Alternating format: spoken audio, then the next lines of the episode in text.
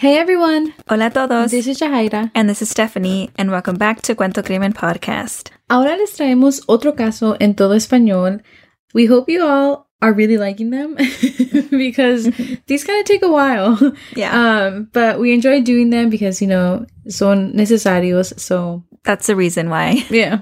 Um, so yeah, so aquí les traemos un caso que en los últimos años ha tenido bastante atención y ustedes verán por qué. Es que es un caso que no lo puedes creer. Se siente como que lo quieren cubrir, que hay personas detrás de este caso que no quieren que la verdad se sepa. ¿Quién son estas personas? Entonces, antes de empezar el caso, we do want to give you all a heads up because we will be talking about sensitive topics, especially in this episode. Yeah, this episode is pretty heavy, so a big heads up on that. Antes de empezar, queremos darles una advertencia porque vamos a hablar de temas sensibles y también queremos decir que hablamos de esos casos con todo respeto a las familias y a las víctimas. Ok, ahora sí, a comenzar.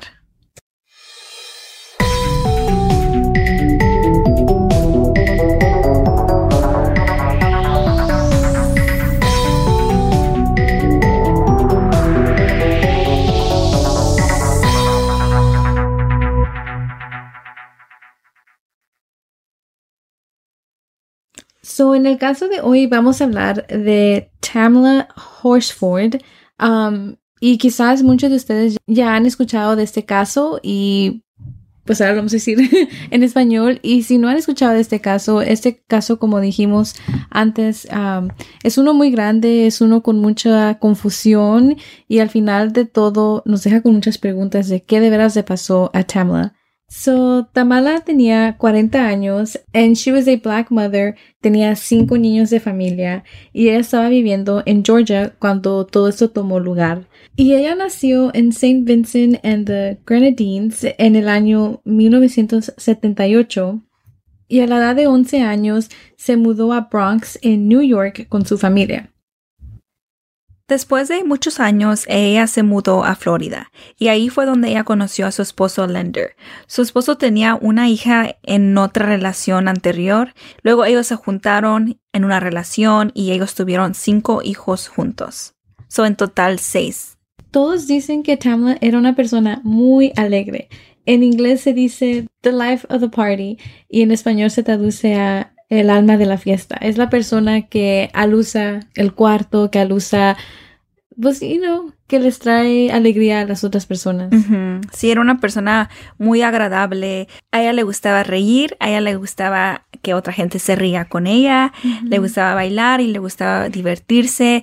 Era una persona, o sea, like muy buena gente, Muy um, simpática. muy simpática, um, una buena madre y también, um, o sea, una mamá, like una cool mom. I knew you were gonna say that. um, y luego Tamla y su esposo, junto con sus hijos, se mudaron a Georgia y allí ya llevaban cinco años viviendo allí. Y la razón por qué se movieron fue porque su esposo consiguió un nuevo trabajo allí en ese estado. Ellos vivían en Forsyth County, en Cumming, Georgia. Y vamos a hablar un poco de esta locación, de esta ciudad, um, porque esta ciudad tiene mucha historia y creo que es importante hablar de, de eso. A lo mejor a algunos de ustedes no les gusta escuchar, you know, estas facts, pero esto creo que sí es parte del caso y creemos que es importante de, you know, cómo es la gente ahí. Porque puede explicar mucho de qué fue lo que pasó. Um, el condado de Forsyth es ah, una región principalmente de gente blanca. La ciudad Cumming es la única ciudad incomparada que, atrae a las familias grandes y sus grandes lotes, la feria anual, el campo, el downtown, todo eso es como la atracción que trae a muchas personas a que vengan aquí. Pero el condado de Forsyth tiene una historia racista hacia black people y fue un lugar donde hubo una limpieza racial en el año 1912. Y sé que es hace mucho Sí. tiempo, ¿verdad? Ajá. O parece de ser porque pues no son tantos años, ¿verdad? Si nos ponemos a pensar, no. No, ¿verdad? Am, pero, pero pueden decir que pasó hace mucho tiempo, pero como hubo una limpieza racial, como ellos dicen, hay muchos efectos que pues pasó ya después de eso, ¿verdad? Y que es, es mucho más cerca a hoy día. Y vamos a decir lo que pasó en ese año para que de veras puedan ver like the full picture. Y entonces cuando se culpó un hombre por el nombre Rob Edwards, who was black, por la violación de una mujer blanca y a otro se le culpó por la violación y golpiza de una mujer blanca diferente que murió a causa de sus heridas, turbas blancas descendieron sobre los hogares y negocios ah, de black people. So, ellos estaban atacando a este grupo de personas. Por este crimen que supuestamente Él cometió. Ajá. Entonces, al final de estar atacándolos día a día y no los están dejando vivir en paz, y en ese tiempo había un poco más de mil black residents en esta ciudad, y por ser atacados día a día y no los dejaban en paz, ese número se hizo muy chiquito.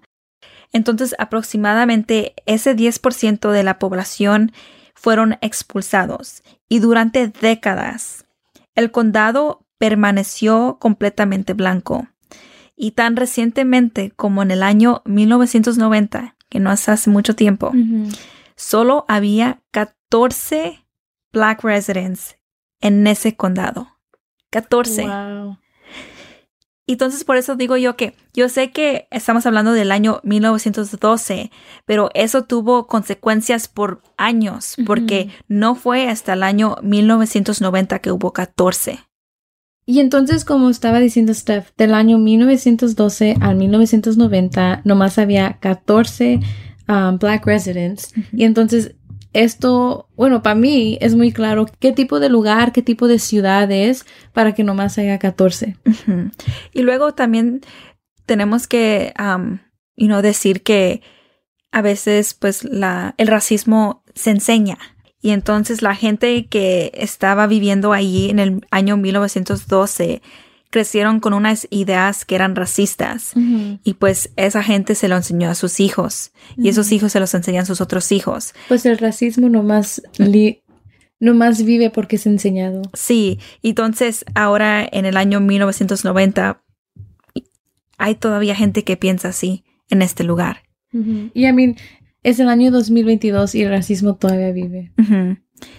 Pero no sé si ellos sabían esta historia de esta ciudad, ¿verdad? No se sabe. Pero ellos se mudaron porque am, su esposo Lender iba a tener un trabajo allí. Y ella estaba muy emocionada de este nuevo capítulo en sus vidas. Ella pues era feliz con su familia, iba a ir con su esposo y llevarse a sus hijos y, you know, empezar en un nuevo lugar. Ella era muy amable, ella era muy sociable, entonces ella fácilmente hacía amigas. Entonces para ella era como más emoción de ir a un lugar nuevo y a ver qué hay por allá. Nuevas conexiones, nuevos aires. Y sí. Entonces, el 3 de noviembre del año 2018, Tamla fue invitada a una pijamada. Y esta pijamada era de su amiga John Myers. Entonces, ellos ya están viviendo en esta nueva ciudad y Tamla está haciendo amistades y por eso el 3 de noviembre del año 2018 ella fue invitada a una pijamada. Iba a ser una pijamada de adultos donde iban a festejar el cumpleaños de su amiga John Myers, que iba a cumplir 45 años. Mm. Y pues, you know, Tamla es mamá y ahora ya sé cómo se siente eso. Entonces, esta era una oportunidad para ella para salir, para distraerse, que a veces pues es necesario. Y pues ella estaba muy contenta porque, como dijimos, es un lugar nuevo y son nuevas amistades. Entonces, pues, el- ¿verdad? La emoción de something new, algo nuevo. Sí, como no sale mucho y Ujú. you know, siempre está cuidando a sus hijos, tiene ganas de salir. Um, entonces, ella y John Myers no se conocían mucho, llevaban pocos meses de conocerse, pero Tamla, pues ella se, you know, se lleva bien con todos y por eso la invitaron. Entonces, ella aceptó la invitación y antes de irse a la fiesta, ella preparó la cena para su familia que incluía a su marido, Lender, y a sus cinco hijos. So, como dijo Steph, like, apenas llevan poco tiempo de conocerse como amigas, pero Tamla tenía este grupo de amigas porque se conocieron en la liga de fútbol americano para niños um, y entonces eran un grupo de mamás. Entonces, como habíamos dicho, era una pijamada, entonces ya era un hecho que todas las invitadas se iban a quedar a dormir en la casa um, de la fiesta, que eh, la casa era de John Myers. Y pues ellas querían beber, querían disfrutar, entonces para evitar que manejaran con alcohol en sus sistemas, por eso la hicieron en una pijamada. Um, y entonces Tamla llegó como a las ocho y media de la noche y ella llegó con su botella de tequila, ya estaba preparada y también una maleta chiquita porque se iba a quedar por la noche. Y al poco tiempo ella se cambió de ropa para estar más cómoda, o sea, iba a ser una pijamada, entonces ella se puso unas pijamas para estar ahí con sus amigas y estar más confortable y platicar, y eso fue lo que hizo. Y la fiesta originalmente iba a ser una fiesta de solo mujeres, pero novio de John, la cumpleañera, José Barrera, se quedó allí. Y también Tom Smith, que fue el esposo de otra amiga que se llamaba Stacy, también él se quedó, entonces pues ya no eran nomás de puras amigas. Entonces en total habían 10 mujeres y dos hombres. Y también hubo un esposo que dice que él nomás llevó a su esposa y se fue. Y las 10 mujeres son Madeline, Nicole, Marcy, Bridget, Jennifer, Sarah, Paula, Stacy, Tamala y John. Y las mujeres estaban platicando y tomando en el piso de arriba, estaban disfrutando de la noche. Y ellas estaban viendo The Louisiana versus Alabama game, que era el fútbol americano. Y los dos hombres estaban viendo también el fútbol americano, pero en el sótano.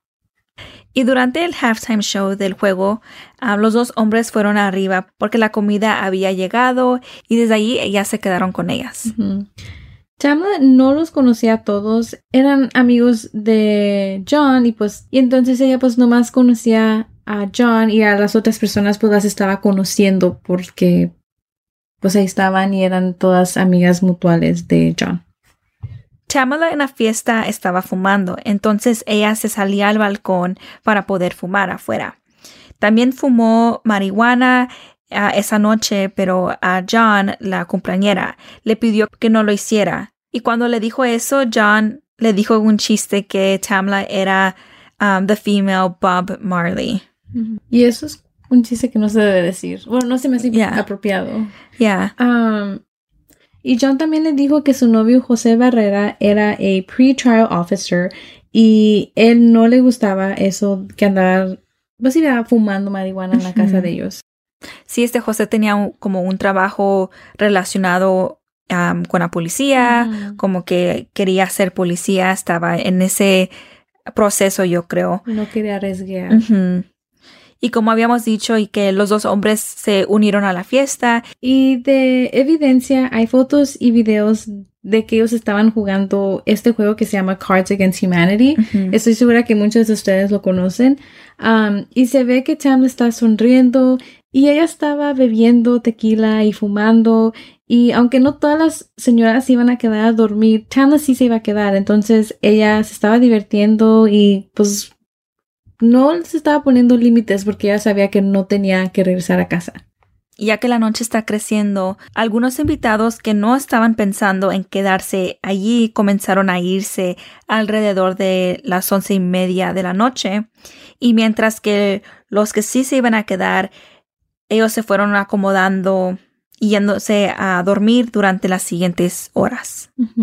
Y pues sí, como dijo Steph, las que se quedaron allí siguieron a la fiesta. Una de las mujeres que estaba allí por el nombre Bridget ah, fue recogida y Tamla la despidió y después dice que Tamla se regresó a comer ah, y Bridget dice que en ese momento ya todas las demás ya estaban dormidas. Entonces la noche se acabó y al otro día ya era el día 4 de noviembre del año 2018 y como a las 8.45 de la mañana, Madeline Lombardi, que es una de las muchachas que um, estuvo ahí la noche y ella es la tía de John Mayers, entonces ella um, vive en, esa casa. Y entonces ella se levantó a las 8.45 de la mañana y fue a la cocina para hacerse un café, cuando de repente vio hacia afuera en la yarda y vio algo que pues no se esperaba. Vio a una persona en el piso con la pijama de Tamla. Entonces ella vio a Tamla boca abajo y estaba en el suelo sin moverse. Y eso fue lo primero que vio al despertar. Entonces muy espantada, no se esperaba encontrar eso. Y ella dice que lo primero que pudo hacer en ese instante es rezar. Por lo que vio, ella se quedó en shock y como que no podía procesar lo que estaba enfrente de sus ojos, entonces ella se puso a rezar y dice que después de allí fue a buscar a John y le fue a decir que algo estaba pasando con su amiga, que era, you know, la amiga de ella de la isla. Entonces estaba refiriendo a Tamla, porque como sabemos Tamla era de la Caribe, entonces allá le decían la amiga de la isla.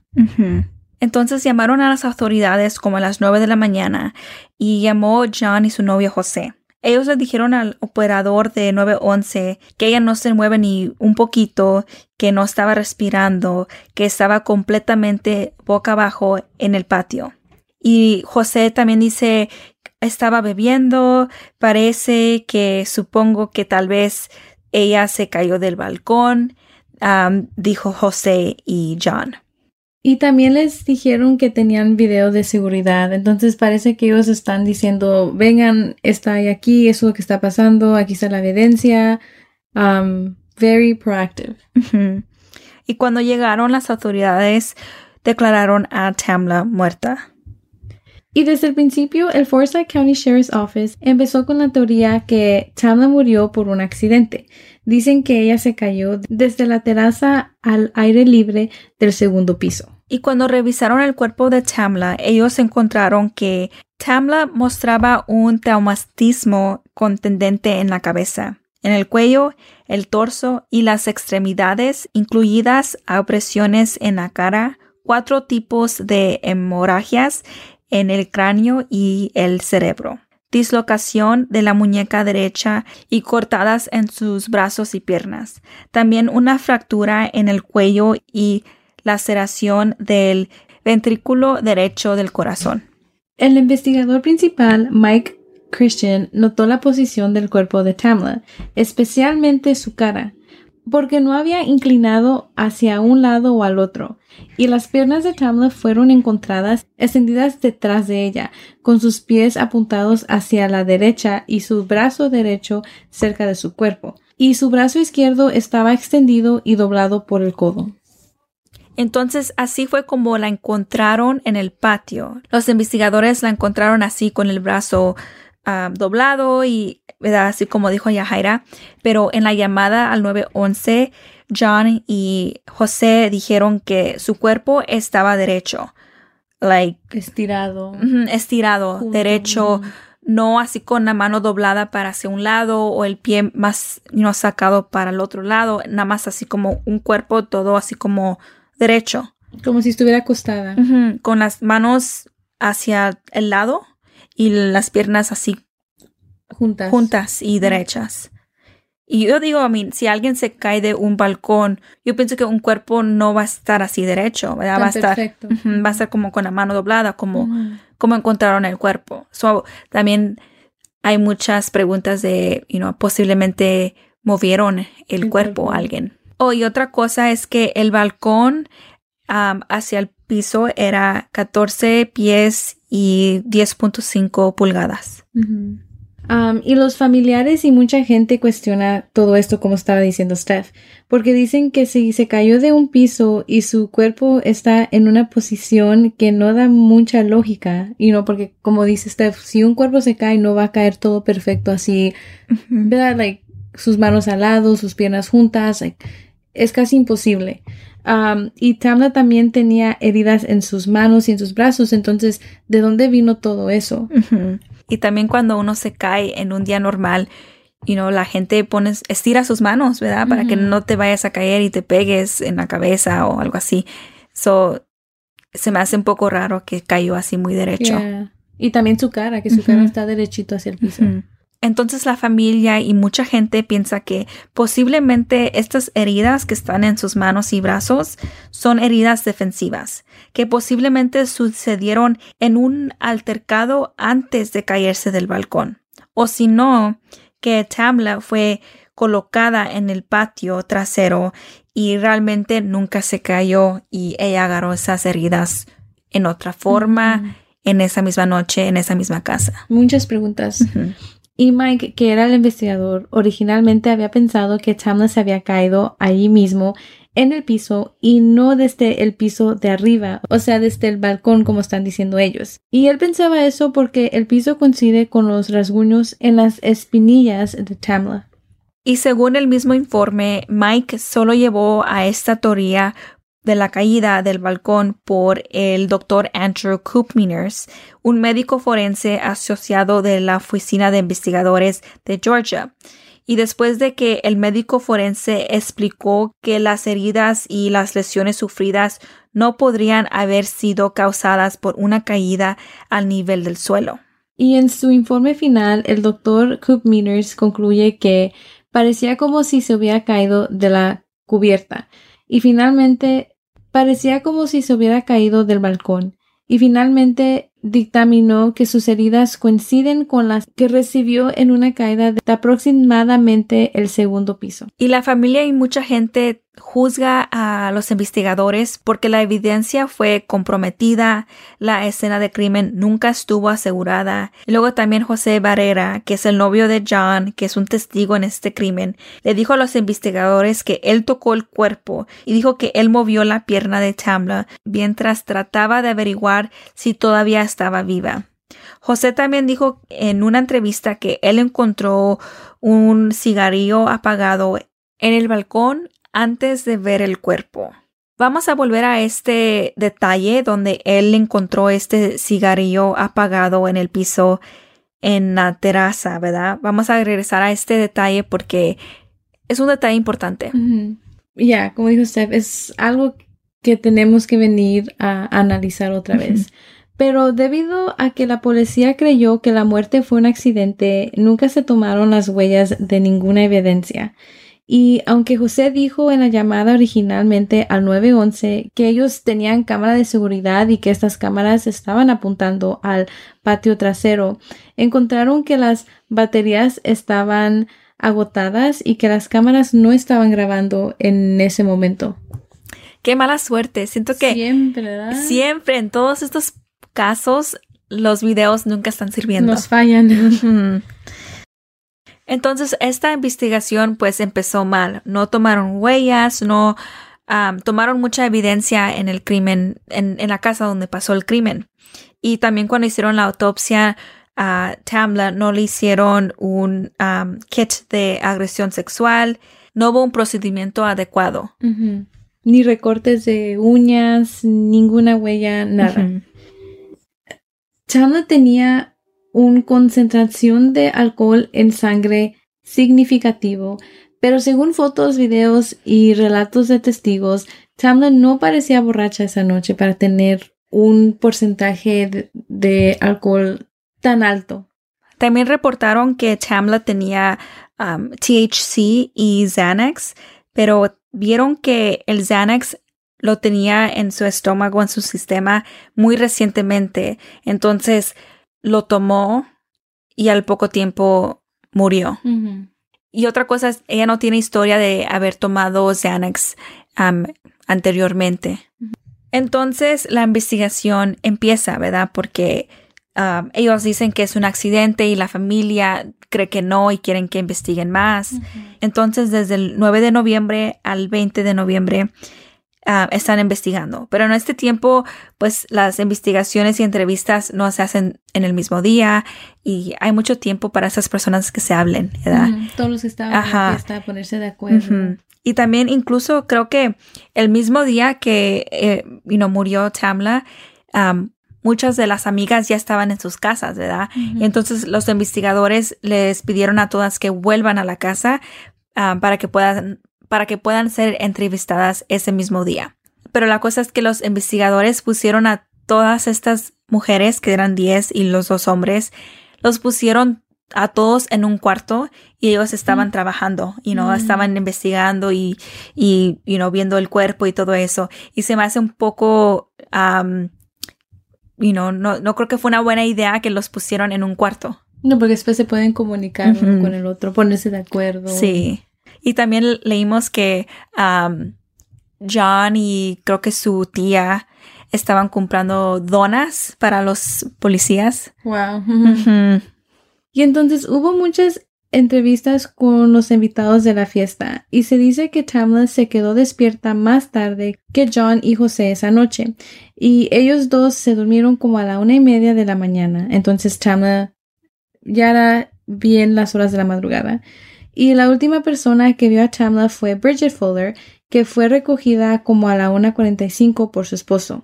Y cuando se fue Bridget, Tamla estaba comiendo y que ella estaba planeando ir a fumar antes de irse a dormir. Y en estos 10 minutos tenemos los datos bien específicos porque John tenía un sistema en su casa donde le avisa cuando una puerta se abre y cuando se cierra. Por eso tenemos um, los datos muy específicos. Y por eso sabemos que Bridget se fue a la 1.47 y la puerta se abrió y se cerró en un minuto porque se fue, ¿verdad? Y luego a la 1.49 la puerta de atrás se abre, ¿verdad? Y a la 1.50 se cierra. So una persona salió y entró. Y luego en 7 minutos, a la 1.57, la puerta se abre, pero nunca se cierra. Entonces, pues puede haber muchas explicaciones, pero no buenas explicaciones, porque pues alguien salió y nunca volvió para adentro. Pero eso quiere decir que si fuera Tamla, pues ella no se cayó del balcón porque el piso de abajo, pues está abajo para salir a la, a la yarda. Entonces, no se cayó del balcón. Pero también puede ser que, pues, alguien la puso allá afuera.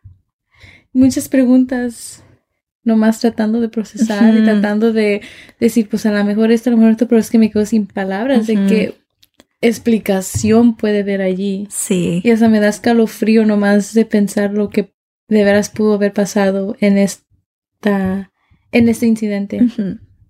Y entonces después les preguntan a todos los invitados que a qué hora se fueron ellos, ¿verdad? Y Marcy, una de las invitadas, dice que ella se fue a las 4.10 de la mañana, que porque ella tenía que trabajar temprano. Pero después se llegó a, a enterar los investigadores que en realidad ella empezaba el trabajo a las diez y media. Entonces, hice a las cuatro. Madrugó mucho. Para entrar a las diez. Ya. Y después, Paula dice que ella se fue a las siete y media. Y como a las ocho, la otra invitada, Stacy, también se fue. Y ella es la que traía a su esposo. Entonces, Stacy y Tom se fueron a recoger a sus hijos. Y ahora vamos a hablar un poquito de las entrevistas. Y la policía aproximadamente dos semanas después de la muerte fue cuando estaban entrevistando más. Y una de las invitadas, Stacy Smith, expresó sus dudas de que ella no creía que Tamla se cayera del, del balcón. Y dice, no lo entiendo en absoluto, dijo Stacy a la policía. Y luego también continúa y dice, yo he estado en ese balcón como un millón de veces. He mirado y lo he intentado.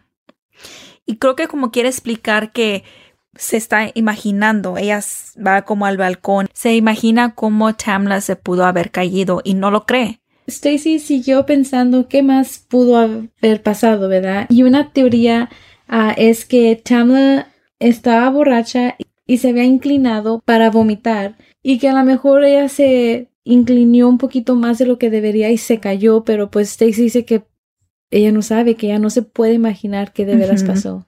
Pero Stacy luego también dice que Tamla no estaba enferma durante la noche, ella era una persona que pues tenía control de su alcohol y nunca enseñó ninguna pista que el alcohol pues la hizo sentir mal, como que ella iba a querer vomitar en esa noche. Entonces ella no cree que pues se inclinó hacia abajo para poder vomitar porque pues nunca enseñó de nada de estar enferma. Y en otra entrevista, Bridget dijo que Tamla era a seasoned drinker, o sea que ella era buena para tomar y que ella podía tolerar el alcohol. Y para que el alcohol tomara a Tamla así tanto para que ella se cayera del balcón, dice que a ella pues se le hace mucho. Y como dicen por ahí, creo que uh, Tamla era como un tanque que podía sostener el alcohol y, y pues funcionar bien, ¿verdad? No era una persona que sí estaba, you know, eh, así enferma y, you know, desmayándose. aguantaba. aguantaba, sí. Y ya después, en febrero del 2019, hubo cosas muy sospechosas. José Barrera, que era el oficial de libertad condicional y también el novio de John, fue despedido después de que usó su puesto para obtener ilegalmente el informe del incidente de Tamla y el registro a través de la base de datos del sistema de, gestión de registros. Y esto salió a la luz como parte de un conflicto entre las 12 personas que estaban en, la fiesta y con la amiga de Tamla que se llama Michelle Wayne Graves.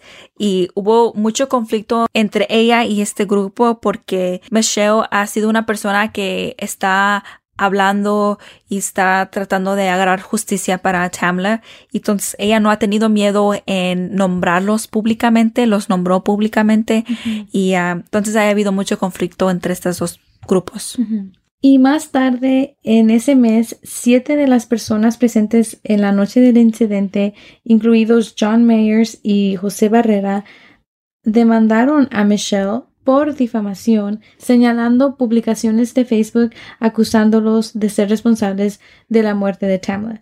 Y esa demanda fue desestimada, pero han apelado. John y José fueron retirados de la demanda. El caso de Tamla permaneció abierto durante casi cuatro meses hasta que la Forsyth County Sheriff's Office tomó su determinación oficial el 20 de febrero del 2019, dos semanas después de que el médico forense del estado de Georgia proporcionara su informe final. El Forsyth County Sheriff's Office señaló el informe de toxicología que dio positivo en THC y registró su contenido de alcohol en .238, que es tres veces el límite legal para conducir, y con un BAC típicamente asociado con apagones, pérdida de coordinación e incluso vómitos. La Forsyth County Sheriff's Office determinó que el consumo de marihuana y alcohol probablemente contribuyó a la caída.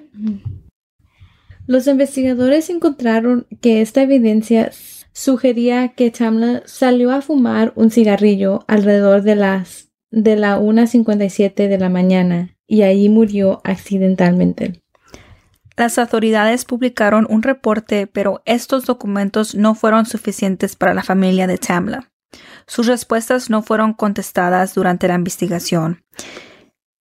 Creo que este reporte nomás los confundió más. Yeah. Porque habíamos mencionado también que había fotos y videos de la noche que ellos mismos tomaron sobre sus noches. Entonces ellos mismos estaban tomando fotos. Y en todos, Tama está bien. Se mira que ella todavía está consciente, que no, pues está tan borracha como ellos dicen que estaba. Y se miraba que ella tenía control. entonces sí, como dijo Steph, nos deja muy confundidos. Porque hay un reporte que dice que estaba, you know, borracha y todo esto, ¿verdad? Pero en las fotos y videos ella se ve bien controlada, no tiene nada. Y también dicen que nadie escuchó cuando ella se cayó, pero también pues nos preguntamos eso porque no llevaban mucho tiempo dormidos. Si las horas es que de veras todo pasó como ellos están diciendo. Sí, y luego también la gente dura en dormirse. Eso no creo que ya estaban así bien caídos en un sueño. No pudieron escuchar algo así. También no creen que una caída de ese balcón pueda causar no solo la muerte, sino también una muñeca dislocalizada, un cuello roto y una laceración en el músculo cardíaco. Sí, muchos se preguntan de cómo es que ella tenía todas estas heridas simplemente por esa caída. Obviamente, pues sí se iba a lastimar a caerse del balcón, ¿verdad? Pero para tener estas específicamente no tiene sentido de que, de que ella tenga estas heridas. Ah, y también hay más preguntas sobre la escena como por qué no conservaron la escena, por qué no tomaron huellas, por qué no hicieron pruebas a las evidencias y no entrevistaron a los posibles testigos luego, luego, esperaron mucho tiempo y de allí, pues sí, a todo, o sea, si había huellas, pues ya no iban a estar, los testigos pudieron hablar uno con el otro, ponerse de acuerdo, entonces allí perdieron mucha información valiosa. Hicieron las cosas mal hechas. Los pusieron en un cuarto juntos, los entrevistaron ahí mismo, pero ya habían hablado con uno al otro y también ah, hicieron entrevistas en dos semanas. Entonces también ellos son libres para poder pensar, um, you know, planear qué van a decir en una entrevista. Y por todas esas razones, la familia de Tamla tiene muchas preguntas. Ellos quieren saber qué realmente sucedió cuando esa puerta se abrió y nunca se cerró.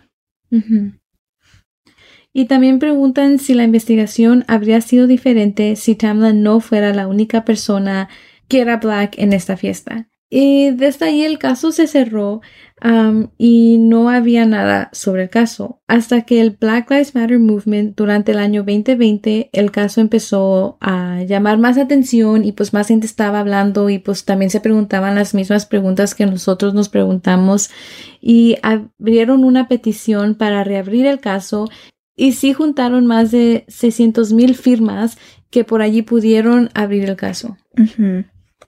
Ralph Fernández, el abogado de la familia Horsford, publicó una carta que resume los hallazgos de su propia revisión de la evidencia, y él concluyó que el homicidio es una gran posibilidad, y señaló a las abrasiones en los brazos y las manos de Tamla, que cree que podrían ser heridas defensivas. Ralph Fernández también notó declaraciones de testigos contradictorias y problemas con la investigación inicial como la escena sin conversantes donde se encontró el cuerpo de Tamla y en particular Ralph Fernández le llama la atención a la falta de fotografías en las autopsias.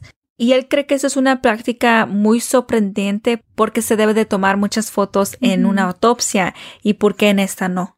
Y las fotos de la autopsia se convirtieron en un punto de discusión. Tras las cartas de Ralph Fernández, la Forsyth County Sheriff's Office y Georgia Bureau Investigation emitieron declaraciones a la fuente de noticias local WSB-TV afirmando que se tomaron fotos de la autopsia. Y como dice Yahaira, dicen que sí hay fotos, que siempre ha habido fotos, pero entonces Ralph Fernández ah, hizo una segunda declaración pública donde él da como registros de cuando él ha intentado muchas veces tratar de agarrar estas fotos de la autopsia y parece que sus solicitudes son ignoradas. Y el 12 de junio del, 2020, pocas horas después de que Raf emitiera su declaración dirigida a los a las dos agencias, ellos anunciaron que habían solicitado formalmente a GBI que asumiera el caso y abriera una investigación independiente. Entonces por fin abrieron el caso y la familia piensa que tiene una segunda oportunidad de agarrar justicia para Tamla. Pero desafortunadamente esta segunda investigación no, no llevó a nadie culpable por este caso. Y Nellie Miles, portavoz de GBI, dijo que la agencia había llevado a cabo una investigación exhaustiva y que la muerte de Tamla Horsford fue un trágico accidente. Y también dijo que no hubo evidencia de que alguien más fuera responsable de la muerte de Tamla Horsford o de que haya habido juego sucio de alguna manera. Ella dice que los hechos indican que Tamla murió como resultado de un trágico accidente. Y desafortunadamente así es como se queda el caso de Tamla. Nomás lo dejaron como un accidente y yo no sé qué piensan ustedes, pero a nosotros sí nos dejó con muchas preguntas, así como a muchas personas. I don't know, es que lo escucho y lo escucho, pero algo no, algo, like, no tiene sentido lo que están diciendo. Sí. oh, y otra cosa, había dicho que iba a volver a este detalle. José fue al balcón y recogió un cigarro, ¿verdad? Y él dijo que él no sabía y no había visto el cuerpo todavía. Pero eso es falso porque Madeline, que es la tía de John, fue la primera persona que vio el cuerpo y rezó y después de eso ella corrió arriba a despertar a su sobrina, John, la dueña de la casa. Y John y, José duermen juntos y los despertó y les dijo luego, luego, tu amiga está tirada en el patio y parece estar muerta. So, en el momento que estas dos personas, John y José, se despertaron. Ya sabían que había una persona sin vida en esta casa. Entonces, fue al balcón primero y no se asomó. ¿Cómo no se va a asomar? Recogió el cigarro y luego fue abajo. O simplemente tener tiempo de recoger un cigarro sabiendo que hay otras cosas más graves pasando. Entonces, no sé, ¿cuándo fue el balcón? Porque él le dijo a los investigadores que um, él recogió el cigarro y él todavía no había visto el, el cuerpo. Pero ya lo sabía. Está mintiendo. no, pero ya, son preguntas que uno se queda sin las respuestas o que, pues sí, confunden a uno. Ya, ¿qué realmente pasó en esta casa? Nomás Tamla y los que estaban allí saben. Y lo malo es que Tamla no está aquí para poderse defender y para poder decirnos qué en realidad pasó esa noche. Y pues sí, da un poco miedo porque esta ciudad, como habíamos dicho, tiene una historia muy racista y fea, ¿verdad? Y ella era la única black person en esta pijamada. Los demás era gente fuera. No se sabe. No se sabe si hubo un motivo en su muerte. Lo único que puedo decir es que gracias al Black Lives Matter Movement pudieron reabrir este caso y mucha más gente conoce este caso ya. Yo sé que pues no tenemos respuestas todavía y cerraron el caso otra vez, pero lo único que podemos hacer es seguir compartiendo este caso. Este fue el caso de Tamla, fue como dijimos un caso que pues sí nos deja con muchas preguntas y después de tantos años todavía no sabemos exactamente qué es lo que le pasó a Tamla. Entonces, díganos ustedes a nosotros ah, qué piensan ustedes de este caso. Déjenos saber en nuestro Instagram que es Cuento Crimen Podcast o nuestro Twitter que es Cuento Crimen Pod. Mm. Y muchas gracias por escuchar y muchas gracias por el apoyo en estos ah, episodios en todo español. Muchas gracias y nos vemos en la semana que sigue.